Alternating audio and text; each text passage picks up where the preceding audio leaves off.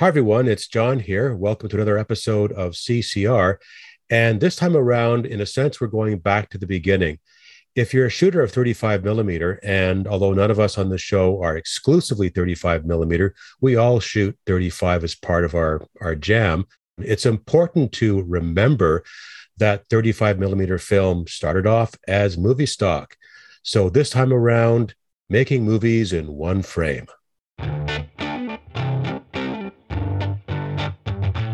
Welcome to the Classic Camera Revival, coming to you from the Greater Toronto Hamilton region of Ontario, Canada. If you don't have gear acquisition syndrome now, you most likely will by the end of the episode. Okay, welcome back. So, a little bit of history. This is not a history lesson, there is no exam. 35 millimeter.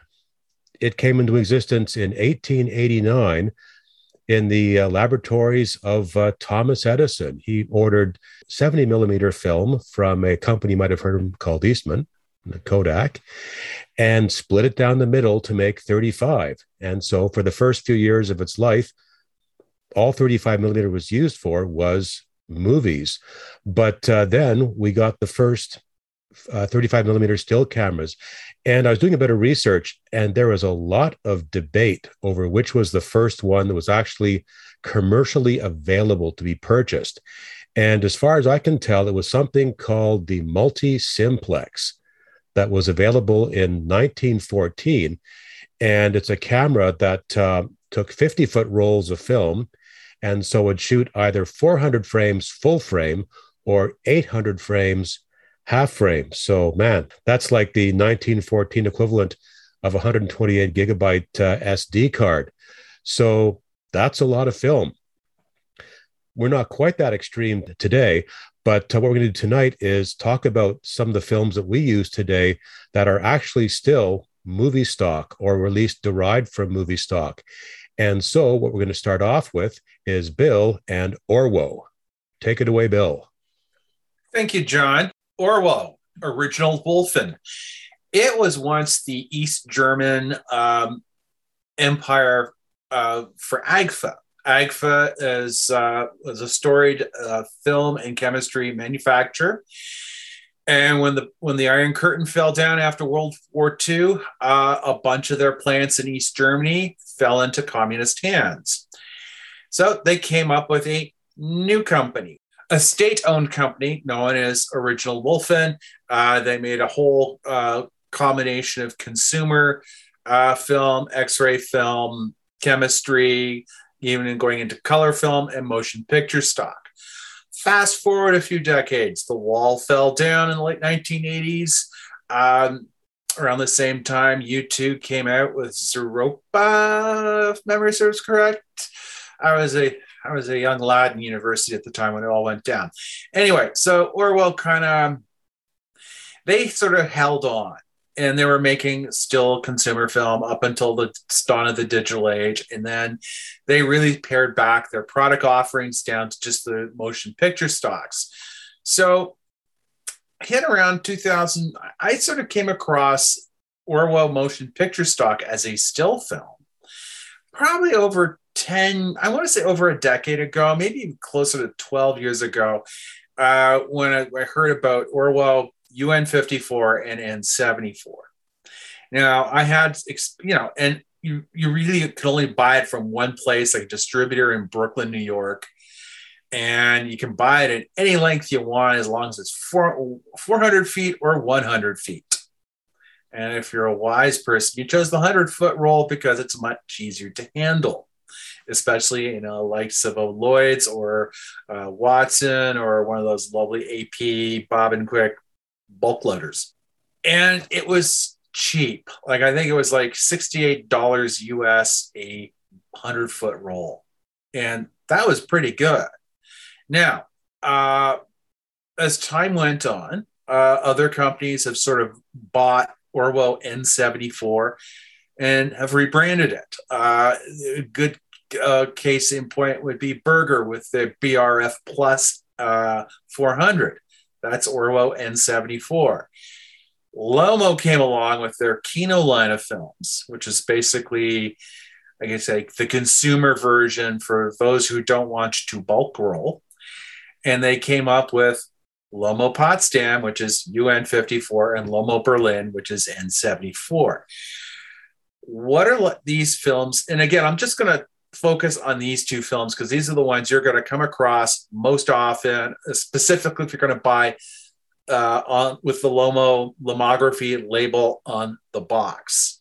Because right now, bulk rolls of Orwo uh, UN54 and N74 and 35 millimeter are very hard to find. Also, another sidebar if you want N74, UN54, and 120, you have to buy lomography because that's the only game in town that sells it. But even then, the prices aren't that bad. So, UN54, uh, it's a 100 speed ISO black and white film, panchromatic, uh, and, and it's on an it's on an acetate base it's a traditional black and white film, uh, and it uh, I have ex- I have processed it in Xtol, uh, Rodinal, and D76. So of them all, I would say D76 is my favorite for developers.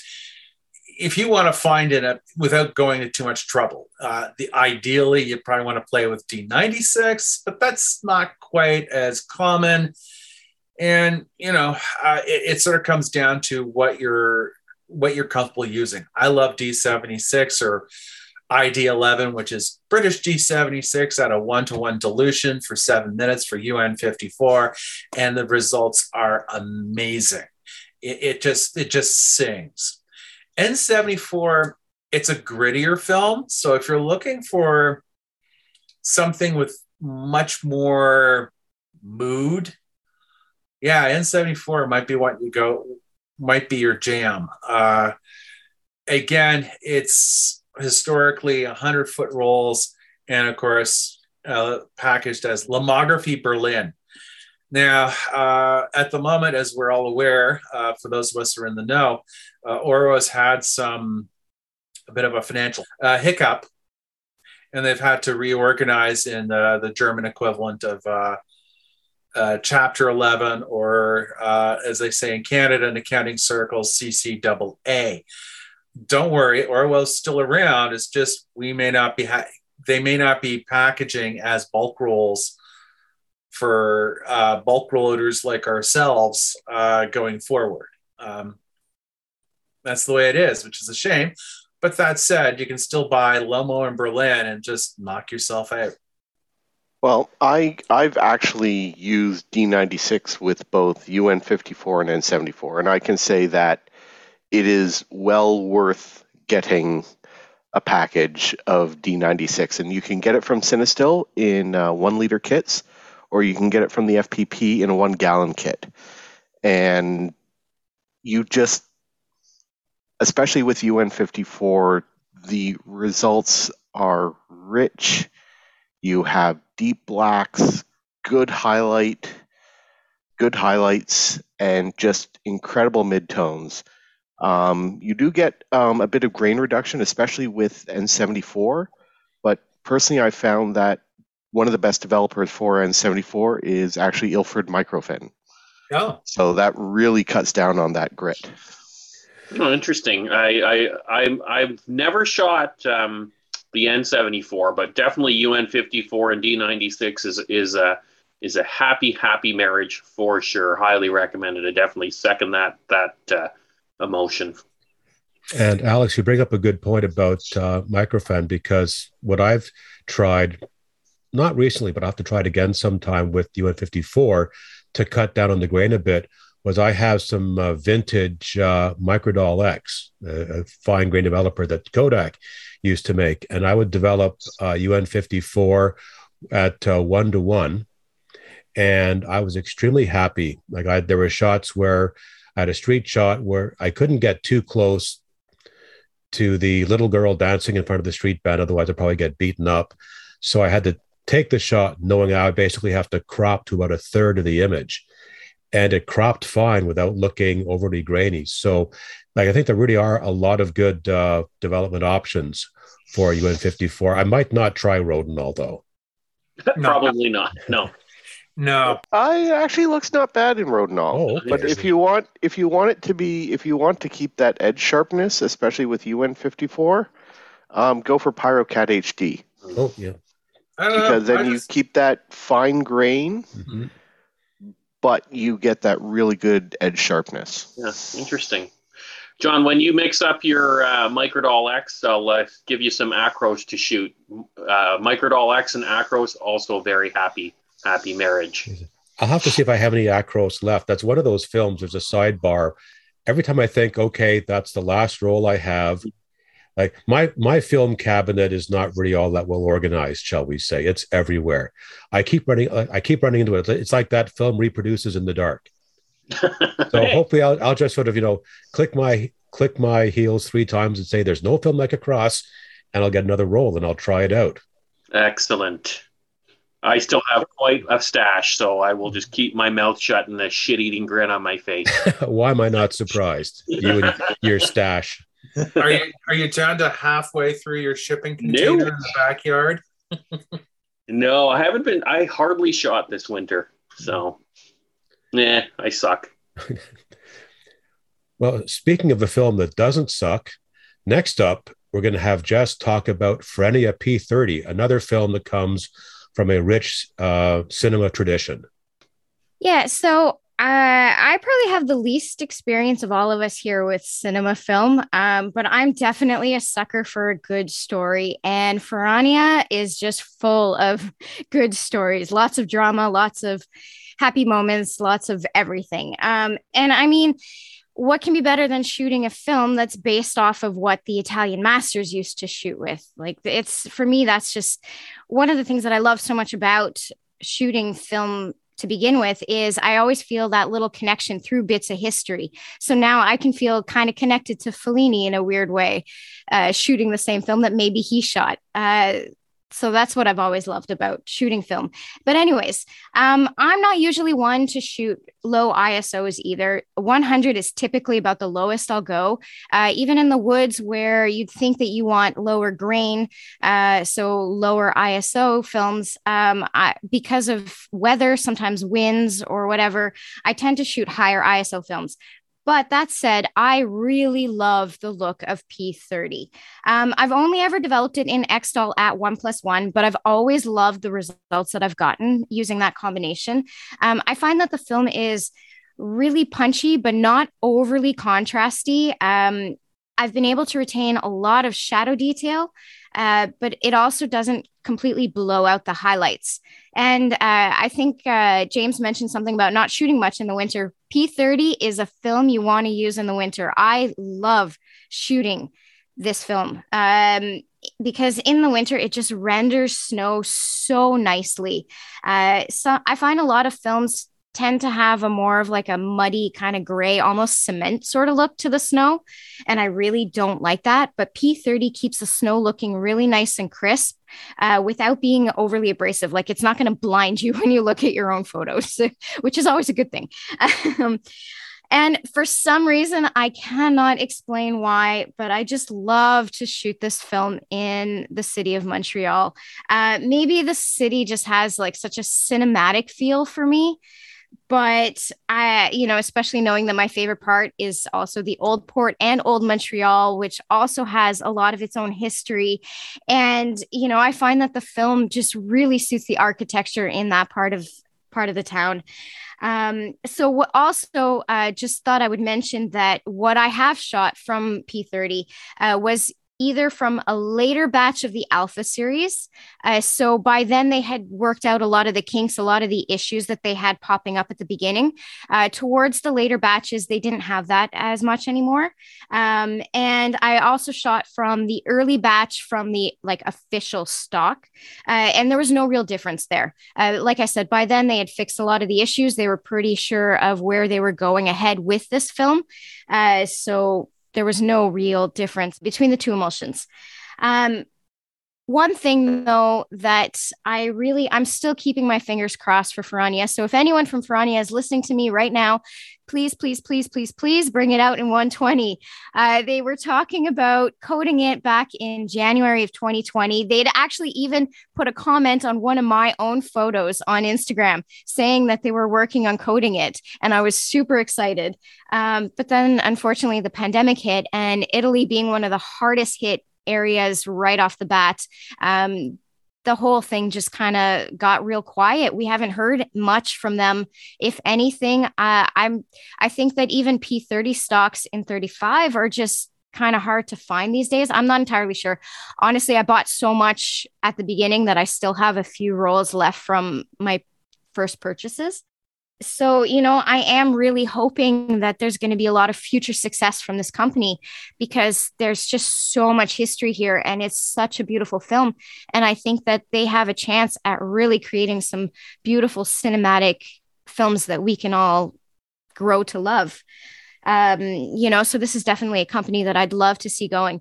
Now, one thing that I would like to bring up again is, like I mentioned earlier, I've only shot or I've only developed this in Xtol, um, and I think it was on Bill's advice. I do have a batch of D76 and a batch of D96 waiting to be mixed because I'm pretty sure that those two developers were supposed to go well. Uh, so I'd like to hear everyone else's thoughts on that. I've shot Ferrania P30. I've shot with the Alpha rolls uh, a few years back uh, on a Toronto Film Shooters photo walk in Peterborough, Ontario. And I was shooting with a Canon new F1, and I was, I think I processed it, in, I think it was HC 110. And I got decent results out of that. Then I picked up the regular Ferrania P30, like the final, and I found with that same developer combination, oh my God, it was almost too contrasty. But then when I shot it again, the regular in process in D76, it looked far superior. So again, D76 and I guess D96, um, if you've got that kicking around the develop uh, the, the chemistry drawer in your dark room, that's what you probably want to play with. And again, I I would love to try Xtol. I don't have any with me. I gifted my bags to John because I was on a D76 ID11 kick. So yeah, that that that's that's my jam. Other than that, it's like like you, I'd love to see P30 and, and 120. It's just sort of like, and again, I you can even buy P30 at Burlington Camera. I've seen it stocked, which is okay, of all places, which is makes me very happy. But again, it's sort of we really haven't heard from our friends from Ferrania in a little while, and yeah, please please reach out. Tell us you're okay, and you are going to fire the coating lines up again soon. I hope. Please. Grazie. no, P30 in D96 is absolutely fantastic. The one thing you do have to note is that the times provided is reliant on constant agitation. Oh, okay. So you would need to lengthen the time. I don't know by how much. Okay. Um, I recently got the Bees processor, which is um, one of those automatic rotating bases, brand new, absolutely fantastic. I love the thing. And I actually have a roll of P30 in my stash and uh, one gallon kit of D96 that I need to mix up. But I want to have a bunch of Cinefilm ready to go that I can just use the whole. I can just shoot and process, and P30 is definitely going to be one of those films. It really helps. Again, um, D76, it was good. HC110, I really couldn't stand it. And again, I even did a more dilute I did a 1 to 63 and extended the development times and just did not work. Surprisingly, other than D96, Rodinal produced one of the best results. Oh. Oh. oh wow. From it. But still D96 hands down the best. Cool. And yeah. And hopefully all those 120 um, rolls are just sitting there happily curing and I just need so. to be packaged. Got fingers, the fingers crossed. Fingers crossed. Come on, Ferrani, I believe in you. Yes, please reach out. Tell us you're okay. okay, the next film is uh, one that I'm going to talk about, and that is Eastman uh, 5222, aka Double X. Going back in the dim mists of time to about 1940 or so, Kodak introduced Super XX.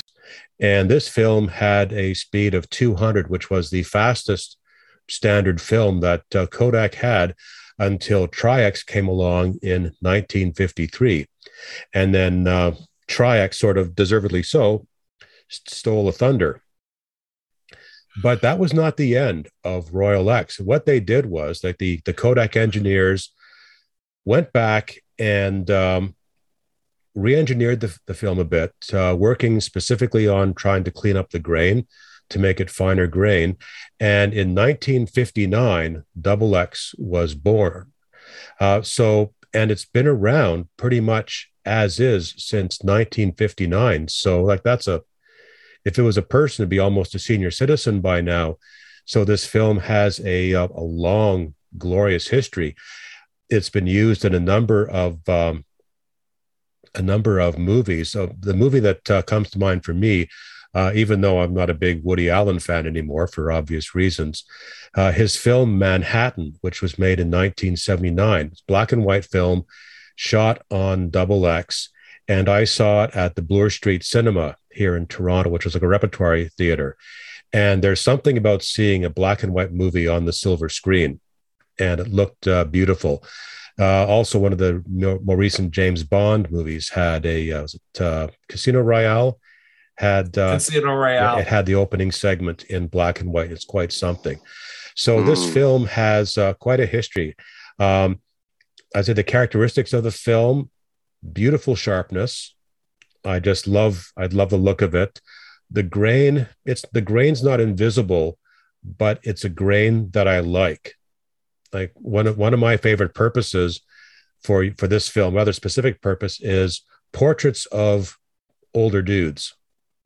It has sort of, a nice, gritty, almost photojournalistic kind of look, and I think the film is. Uh, stop laughing, Jess. Don't go there.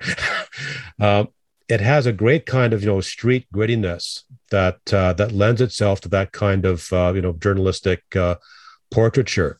Uh, it's a very classic look. People have said it's very cinematic, but very different from, uh, let's say, the um, the Ferrania.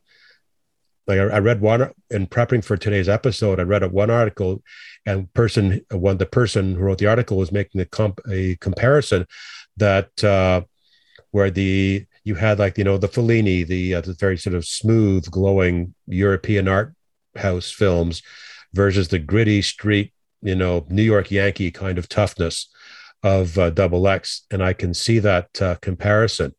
Um, there are a couple of things you have to be careful of with uh, Double X, and um, if you're used to black and white films like Tri-X or HP5 uh, that you can brutalize to the point of sloppiness and still get good images out of, uh, Double X is not your film. I find that the exposure latitude, I'm not the only person saying this, exposure latitude is not as wide as some other black and white films. For me, particularly in the overexposure side, if you overexpose, it can get muddy and ugly really quickly.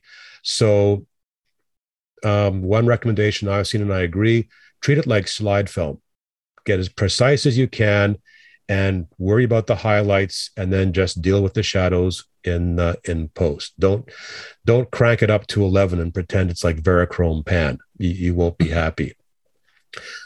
Um, one thing I've noticed, it responds very well to red filter red filtration. Like I'm a big fan of dark sky photography, and um, I shot some stuff in 35 uh, a few years ago at the uh, at the water filtration plant in the beaches here in Toronto, and I was really happy, shocked to see just how well um, the uh, it responded to a red filter. Now, not all films seem to respond equally well to uh, to red filters, so this is one I'd I'd recommend.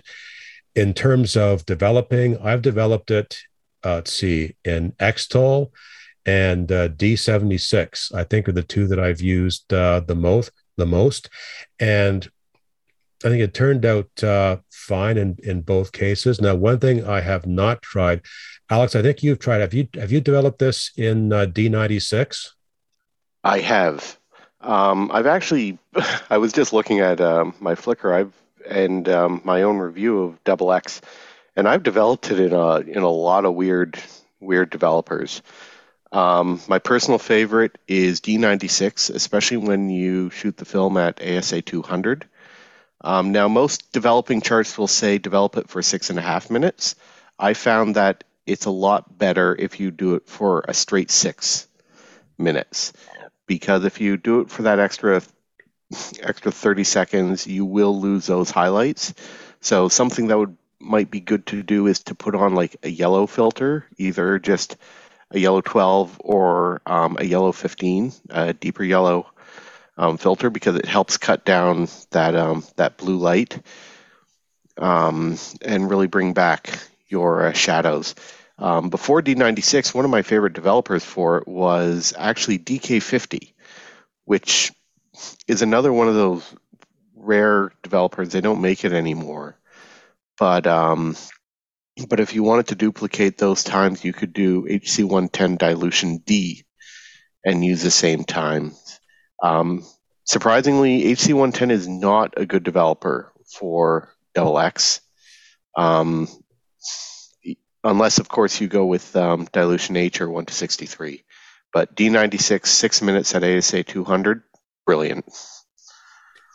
I find HC110 not a good developer for cinematic films to start with. It's just sort of like it's it, again, it sort of comes back to my experiences with P30 outside the alpha, and it's like, yeah, no, this isn't going to work. We're going to quit while we're ahead, and just sort of stick with again. Again, I got I've had great luck with D76 and ID11, so that's what I'm going to stick with with as my personal jam. But it's like and with all the cinematic films. Uh, and yeah, it's like yeah. I uh, I really like Double X. I, I find it to have a very sort of um, old Hollywood sort of film noir kind of look to it. Um, I actually really like shooting portraits with it with a red filter um, uh, or a, a polarizer. Uh, and a polarizer, you get some pretty cool contrast. It's a little bit um, I guess a sort of a different level of contrast with the polarizer compared to the the red. It's not as harsh for portraits, so I really I really do like it uh, that way as well. So if you've got a circular polarizer and you want to experiment with double X, definitely go for it. And I I won't stoop it in anything but D96 these days. So and it's actually really good with flash photography as well. That makes sense, and plus you can get it in 120 thanks to our friends at Cinestill. Oh, yeah, exactly. Uh, I actually haven't shot the 120 yet, but I have bought a roll uh, last week at uh, Downtown Camera. So as soon as I find a uh, a, a, proper a proper venue to uh, shoot it, I'll be trying it out. The only question is, do I shoot 12 frames in my Hassi or Rollei, or only eight frames in the uh, in the six by nine? My guess it'll be 12, just to so I can get as many shoot it through the Hassi. Yeah, I've yeah. yeah, it depends what you're shooting too. I've right? shot I've shot it through my Mamiya, my Rolleiflex, my Hassi, and um, the GAZ 645. And the Hassi is the Hassi and the Rollei are my favorite by far. So, Jess, what's uh, what's your experience been with Double X? Well, I was gonna just echo James's uh, thoughts on uh, like I find it has that film noir look to it as well. Uh, that's what I really like about Double X. Uh, again, I haven't shot a lot of it, but I have a bunch of rolls thanks to John uh, sitting in my uh, in my fridge waiting for me. So now I have lots of tips. Thank you. Um, I'm gonna pair it up with some filters and have some fun. Um, but I have developed it in Xtol. Um, surprise, surprise. Jess is the big Xtol fan here, um, and I really love love it. I, I do like the look that I get out of it with Xtol. Um, but I'm probably going to be mixing up a batch of D96 real soon, and I'm going to experiment with some P30 and some double X and in that developer, see what see what happens. Very cool. Now, so far uh, today, we've talked about films that, while they are cinema films they are could be considered mainstream, nothing all that weird. But in the whole world of 35 millimeter film production, you can go down a rabbit hole of uh, films that uh, had specific purposes in the production of motion picture films, but really weren't meant to be used in camera as such. But uh, being conventional is so boring. So, Alex and James, two unconventional dudes, are going to tell us about the weird cine films you can have fun with. Hey, fellow weirdo. Start with yours. Okay, I'm going to start. Okay, well, I'm going to start with a really weird film. I guess a film that kind of has an identity crisis, I suppose. Um, it's uh, for those that may not be familiar with it, some of you might, is really not around that much anymore. It's Eastman 5363 high contrast positive film, too.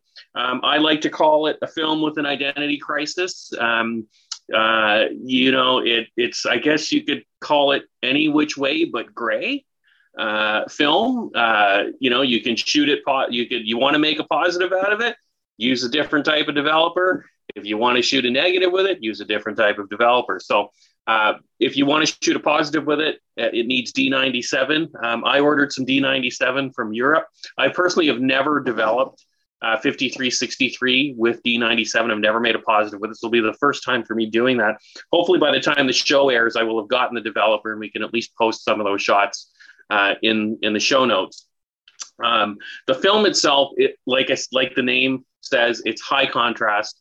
Uh, it was introduced, I believe, in 1999 uh, by Kodak, and it was meant to shoot titles, like titles for movies, like subtitles, you know, that the Star Wars sort of thing, not necessarily Star Wars, but that that sort of thing. Um, and I guess when the digital age came around, it had a very short-lived lifespan. And there was a time where you could you could buy it. I bought a whole whack of rolls from uh, the FPP uh, store. Gosh, I don't know, probably about five or six years ago. And to my surprise, I thought I only had one roll left. And then earlier today, I found three additional rolls in my film stash. So I now have four rolls left to uh, to shoot, which is which is good. Um, now, why is this sort of a film with an identity crisis? Technically, Kodak calls this the panchromatic film. In my opinion, it is not a panchromatic film. It is a blue sensitive orthochromatic film.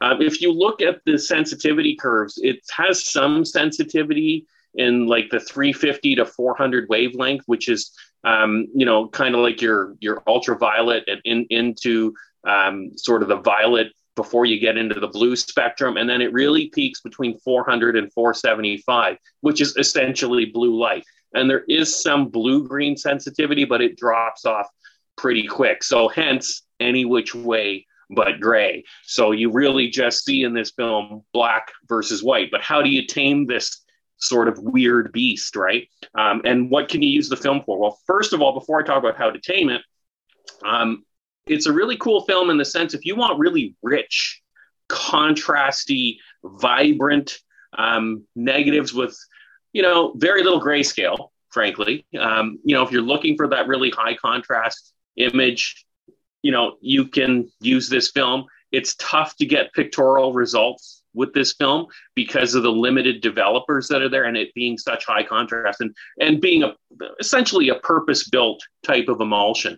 Um, I have developed it in uh, Xtol, in HC110, and um, uh, PyroCat HD. Uh, HC110 and Xtol, mm, not worth it. Uh, PyroCat HD, okay results, but it wasn't until I tried it in Technidol or TD3 that it really tamed the beast, and I felt that I got some usable images out of it.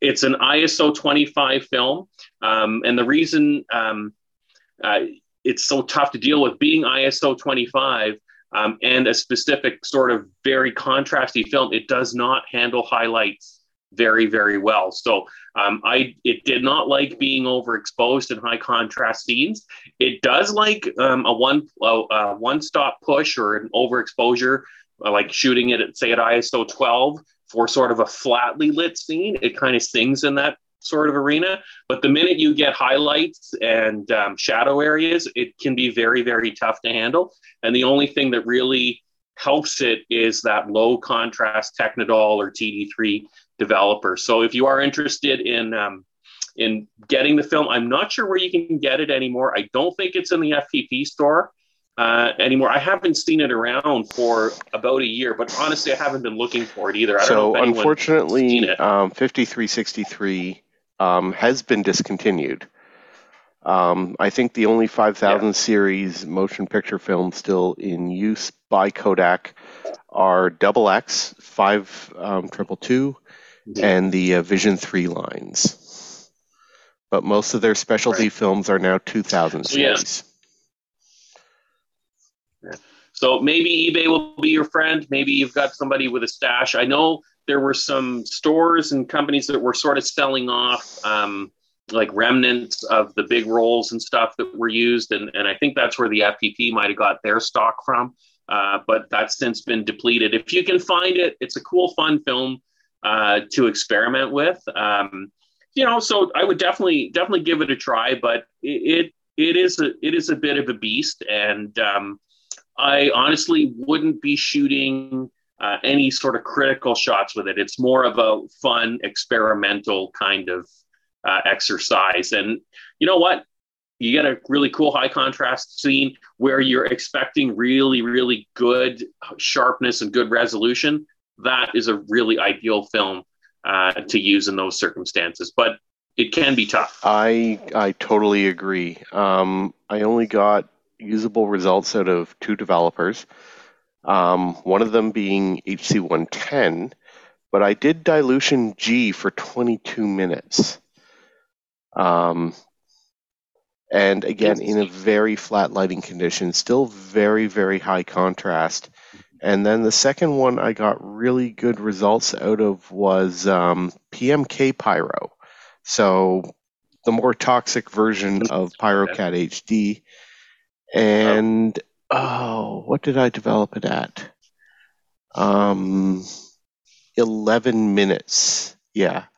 11 minutes, um, 1 plus. 2 plus 100.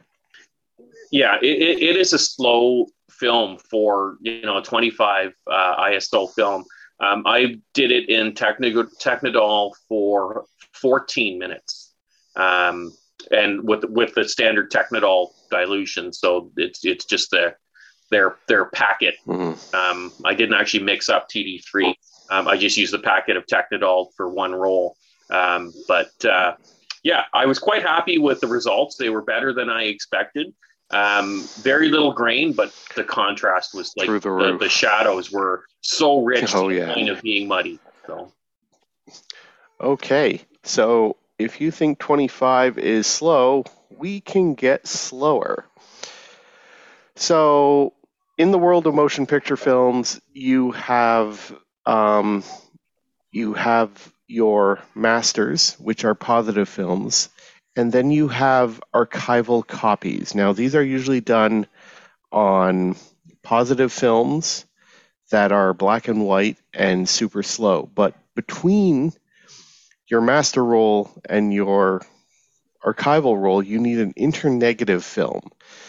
And one of the most popular ones of late has been Eastman 2238. And um, you can actually purchase this through um, Etsy. Um, Michael Bartasak has a fantastic um, store where he promotes ultra low ISO films, including 2238. And he really championed 2238 as a film. So I ended up getting a handful of rolls through the film photography project and Michael Bartasak.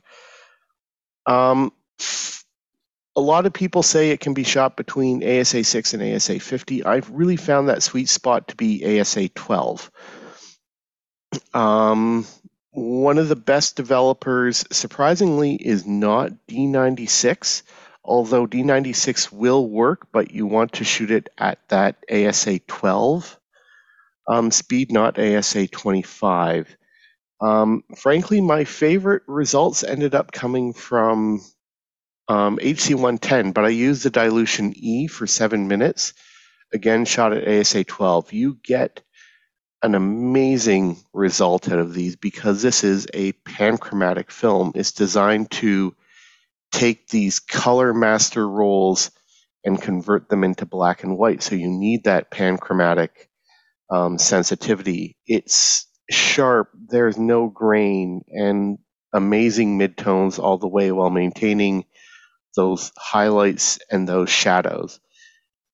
Um, and then in the Eastern European side of things, you have Orwo DN21. It's that same idea. It's a slow film. You shoot it at either you shoot it at ASA 12.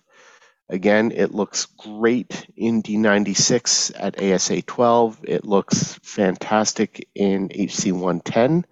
And the best part is you can get this through lomography through the Okino line, where it's known as Babylon 13.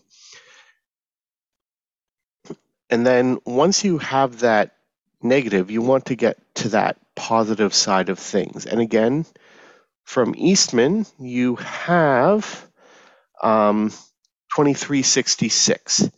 And what makes 2366 unique is that where we're used to this sort of a gray film base, this film is yellow. It is yellow. It has a yellow base to it, so you really can't sort of distinct you really can't say is anything else. And again, the first time I used 2366 was through um, the Film Photography Project. And um, when I actually did my review of it, it was John who uh, rolled up three additional uh, bulk rolls. Um, 2366 is again designed to be a positive film, but you can develop it as a negative film and D I never this was before I had access to D96. So D76 was the best one to shoot it at. And I actually shot it at ASA 6. So we're we're starting to get even slower here. You can shoot this all the way down to ASA 1.5. So if you really want to do handheld, really ASA six is really that limit. You you want a wide angle lens so that you can really open up that aperture and keep that depth of field, but you can shoot it as slow as like one thirtieth of a second without getting into too much camera shake. I think I ended up shooting this with um, a fast 50 in one case, a 1.4, um, a 28 millimeter f2.8, and a 14 to 24 millimeter f2.8. Um, 2366, you really don't want to put this through Rodinal. It, ah, there's just too much contrast here. Again, you're dealing with a film that by its native is a positive film, so you're already getting that higher contrast already. Um, another good developer for 2366 is um, Xtol, and at that point you can shoot it up to ASA 12. So you're you're getting into much easier handheld territory. Orwo has their own version of this, and it's known as DP31. And you can get it um, from Lomography again from their Kino line as Fantôme 8 and that's Fantôme with an F. D7 D96 probably your best choice. Again, you're shooting it at ASA 8. So you're really getting into that slow so you again you want that you want that fast wide angle or that fast 50. You really need that extra speed. Um, D96 Ilfotec HC HC110 really great results there.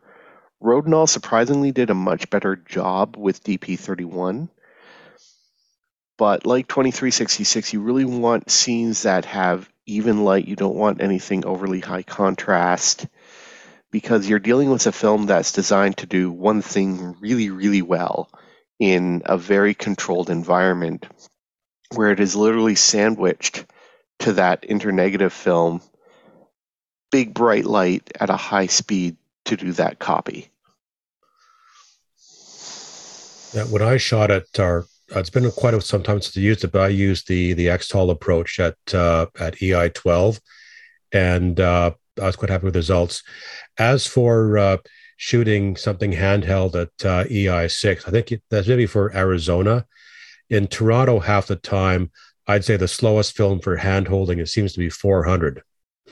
Not not that I'm bitter, in our typical concrete distressed pewter overcast skies. But if you're somewhere that gets what? Tell me how you really feel, John. But uh, yeah, and it's such a cheerful film. I just love that bright yellow. You can't you can't help but smile when you see it.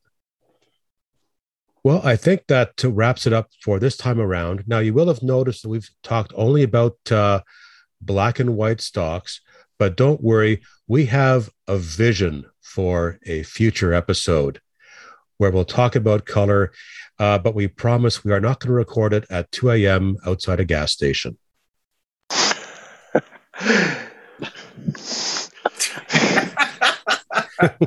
That's my favorite. for you, for you, Jess, a laundromat. Okay. Okay. I can compromise. So this is John Meadows saying, I shoot double X, but for the record, I do not shoot triple X. You watch it? snip, snip, go the editing scissors. oh boy, this is James Lee. Don't be like me. I had a photographic memory, but never developed it. Go out there and shoot something weird. This is Bill Smith from the Classic Camera Revival. How can I follow that? I, I, I just can't. I'm sorry. I can't. Stay cool. Shoot tons of film. Shoot lots of Loma, Berlin, and Potsdam, and, and, and get your German New Wave on.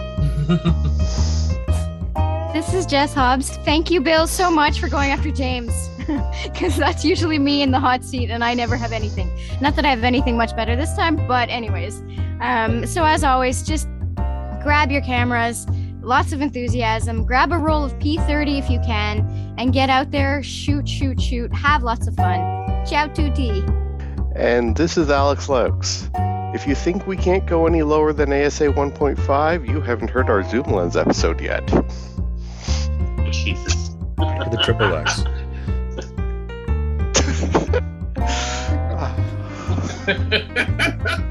oh.